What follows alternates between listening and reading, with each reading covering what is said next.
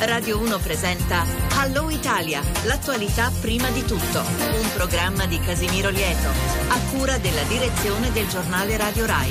Regia di Ugo Traini. Conduce Diana Alessandrini. Una nuova settimana insieme, lunedì 7 marzo, le 5 e 5 minuti 45 secondi. Hello Italia, l'attualità prima di tutto, la vostra ora di informazione in diretta. Allora cominciamo con i principali appuntamenti della giornata da mettere in agenda. Agenda Italia, dove, come e quando. Per il lavoro nel pomeriggio tavolo tra il ministro Sacconi e le parti sociali per l'accordo sulle politiche di conciliazione famiglia e impiego, telelavoro, part-time, buoni per babysitter, golf e badanti. Per la sicurezza al Colosseo il governatore del Lazio Polverini e il sindaco di Roma Alemanno illustrano il manifesto Mai più violate contro la violenza sulle donne sarà proiettato sul monumento illuminato. Per la cultura alla Biblioteca Bertoliana di Vicenza viene rivelato l'ultimo segreto di Antonio Fogazzaro. A cent'anni dalla morte saranno mostrati manoscritti inediti conservati in una scatola rimasta sigillata. Subito le notizie sul tempo che farà, collegamento con il servizio meteorologico dell'aeronautica militare dove c'è il tenente colonnello Filippo Petrucci. Buongiorno, ancora cattive notizie mi sembra buongiorno, buongiorno e ben ritrovati, ma diciamo una via di mezzo come si suol dire perché al momento abbiamo un temporaneo miglioramento su tutto il paese con un cielo generalmente sereno, poco nuvoloso, tuttavia sta arrivando dell'aria molto fredda dai Balcani, già interessa l'aria adriatica, nelle prossime ore si estenderà tutto il paese, quindi al nord avremo degli annuvolamenti sulle zone pianeggianti, potrà esserci qualche nevicata a ridosso dell'area alpina di Lombardia e Piemonte, sul resto del nord non prevediamo fenomeni se non venti forti sul settore adriatico. Per quanto riguarda il settore centrale del paese, annuvolamenti si avranno su Marche e Abruzzo, non sono previsti fenomeni significativi, ma se ve ne saranno, saranno eh, localmente in pianura, ma anche a zone collinari a carattere nevoso. Venti forti anche su questo settore. Per quanto riguarda il sud, i venti forti già sono arrivati, interessano il Molise e la Puglia, si estenderanno al resto delle regioni e anche su Molise e Puglia sono previsti isolati precipitazioni che potranno assumere carattere nuvoso a quote collinari, mentre sull'area tirrenica andrà decisamente meglio. Grazie, ci risentiamo tra poco più di mezz'ora. 335 699 29 49 il nostro numero per i vostri sms. Prima occhiata ai giornali con le aperture dedicate agli sviluppi della situazione in Libia. Cominciamo con la Repubblica. Gheddafi minaccia l'Europa. Seccado sarete invasi. Dieci barconi in mare verso le coste italiane. Controffensiva del Rais che annuncia Ras Lanuf è caduta. I ribelli dicono propaganda. Strage a misurata. Gli Stati Uniti le riserve per bloccare il caro petrolio. Passiamo sul Gazzettino che ha esattamente lo stesso titolo di Repubblica ma precisa nel sommario. Le parole del Rais trovano conferme nei barconi avvistati ieri sera tra la Tunisia e Lampedusa, circa 800 le persone a bordo. Proprio su questo titola in apertura la stampa Libia, morti e scontri, notte di sbarchi, Lampedusa nel caos. Poi il reportage dell'inviato Guido Ruotolo dal titolo Raffiche di Mitra e finto tripudio nella capitale ormai impazzita. Questo infatti, come sapete, è l'altro aspetto di questa giornata appena passata in cui appare chiaro che oltre eh, che guerra di posizione si tratta ormai di una guerra di propaganda. Passiamo sul mattino dove vi segnalo l'intervista al ministro della difesa. La russa in qualche modo replica le parole del ministro dell'interno Maroni che aveva detto vorremmo evitare che la Libia diventi un nuovo Afghanistan ma gli americani farebbero bene a darsi una calmata. Ebbene, allora la russa sul mattino dice la Libia non è l'Afghanistan, tocca agli organismi internazionali intervenire. Il ministro giudica non preoccupanti le minacce rivolte da Gheddafi all'Europa e anche all'Italia. Conferma però che nelle basi militari vige lo stato di massima allerta. Sul messaggero invece vi segnalo il corsivo di Marco Guidi, dispotismo, eh, crisi, ansia di libertà, le scintille del 48 arabo. Si parla di 48 arabo, scrive, le folle che da Casablanca a Teheran sono scese in piazza chiedono molte cose, non tutte simili. In alcuni paesi la situazione economica e sociale ha spinto i giovani a chiedere non solo migliori condizioni economiche, ma più libertà, la fine della corruzione, dello strapotere di pochi. In altri la protesta ha assunto caratteri confessionali. Sono stati gli sciiti in Bahrain, ma anche in Arabia Saudita e in parte nello Yemen a manifestare. Sul giornale l'editoriale di Magdi Cristiano Allam dal titolo Consiglia l'Italia per guidare il rilancio del mondo arabo, nel quale scrive che queste rivolte offrono una rara opportunità all'Europa di voltare pagina se riuscirà a leggere correttamente l'evolversi della situazione senza scadere in infondati parallelismi con il nostro 1989, anno della caduta del muro di Berlino, obnubilati dal fascino dello spontaneismo della piazza, se riusciranno a valutare valutare criticamente il nostro passato che ci ha visto, ahimè, complici dei dittatori pur di aver garantiti il petrolio e il gas, i fondi sovrani e l'accesso ai loro allettanti mercati.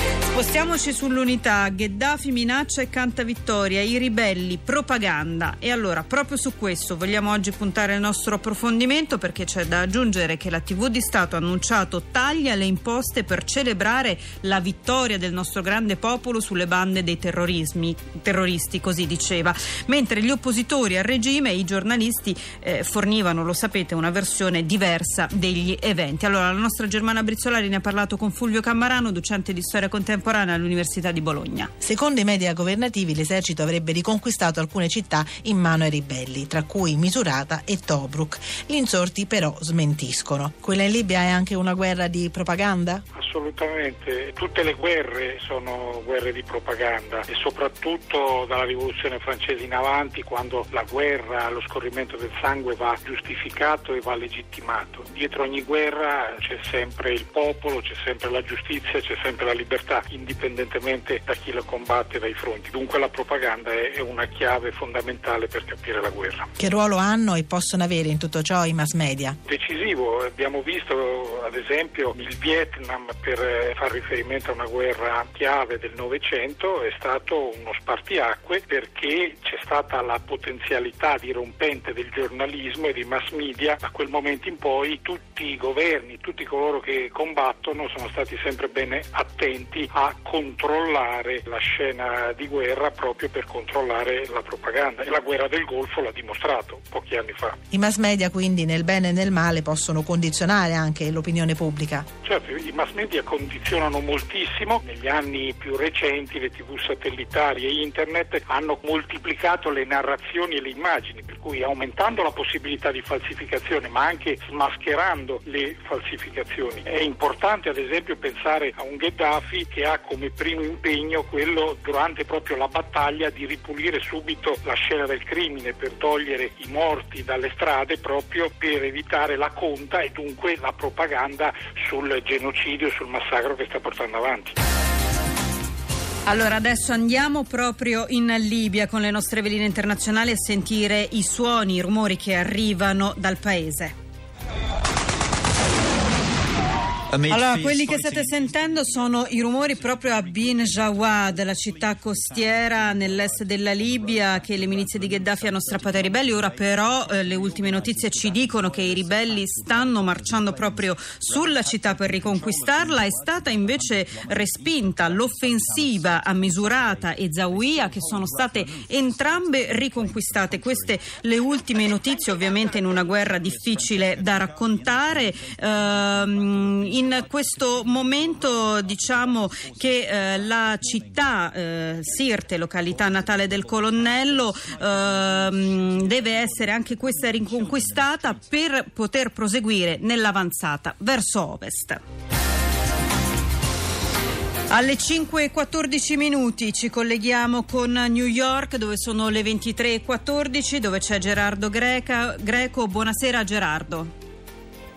Buonasera per parlare di qualcosa di diverso, anche se comunque inquietante, quasi come la guerra di Libia, di una setta eh, americana che però conta ormai migliaia di adepti, eh, che ha fatto partire un progetto che si chiama Progetto Caravan, sono eh, 5-6 caravan che girano per gli Stati Uniti e che cosa dicono questi signori di questa setta? Che eh, stando al, al, libro del profeta Ezechiele, il mondo dovrebbe finire tra poco, tra tre mesi, il 21 maggio del 2001, questo secondo profezie antiche che però solo loro più o meno leggono, ma insomma comunque hanno fatto questo giro, stanno facendo questo giro eh, come dire turistico alla fine del mondo dell'America e oggi ne parliamo perché stanno arrivando vicino a New York, la città li aspetta, ovviamente ridendone, però la cosa interessante è che eh, questi pulmini che girano per l'America hanno avuto ovviamente moltissima stampa, questo progetto Caravan ha avuto eh, molta stampa e questi signori che vengono intervistati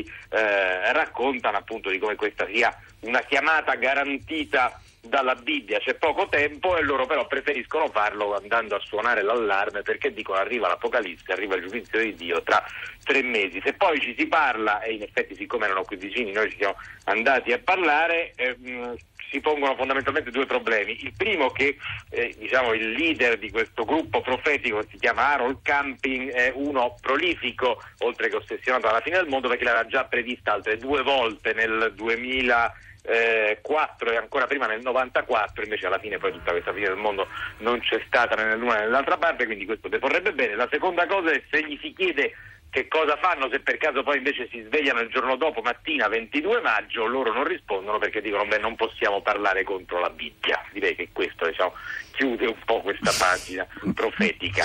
Decisamente sì, grazie, grazie Gerardo Greco.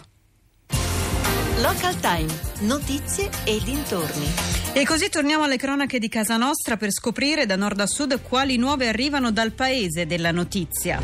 Cominciamo da Alassio che è in provincia di Savona dove c'è stata una maxi rissa che ha portato all'arresto di cinque persone, una delle quali accoltellata. I dettagli da Stefania Mordeglia del secolo XIX di Savona che alla redazione di Ello Italia ha detto. L'alcol, la stanchezza, qualche battuta a una ragazza. Questi gli ingredienti di una lite scoppiata verso le 4 nel piazzale davanti alla discoteca al porto di Alassio, fra due gruppi di quarantenni. Il risultato, 5 arrestati, tutti fra i 36 e i 47 anni, che sono stati trasferiti in parte nel carcere di Savona e in parte in quello di Imperia. Uno degli uomini coinvolti nella rissa è stato medicato per ferite a una ascella e sopra un orecchio. Ciò che colpisce è l'età non tipicamente da discoteca del gruppo. Questo è dovuto al fatto che al porto non è frequentato solo da giovanissimi. Il locale si rivolge infatti a target diversi.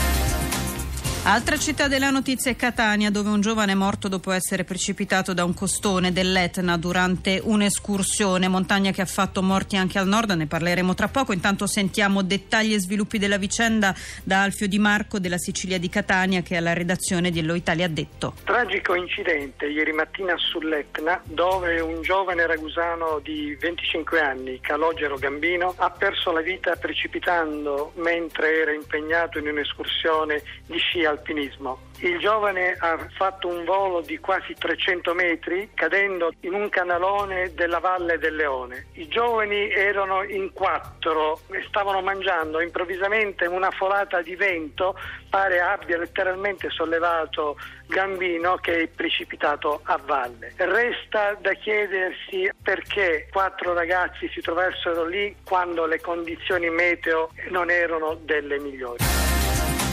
Manifestazioni certo molto diverse da quelle dell'Africa del Nord, anche in Cina ci andiamo con le veline internazionali.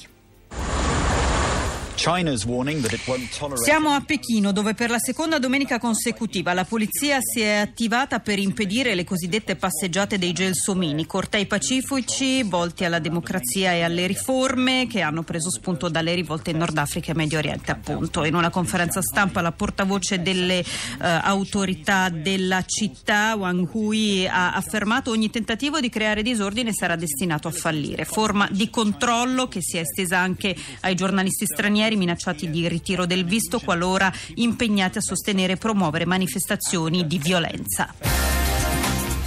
Adesso il paese che fa notizia delle piccole e medie imprese italiane. Italia, che impresa! Oggi siamo a Palermo alla vigilia del martedì grasso per svelare i segreti e la lavorazione di un dolce della tradizione carnevalesca. Massimo Scimone, titolare di una storica pasticceria del centro, Ello Italia racconta tutto il buono che si nasconde dietro la preparazione della pignoccata.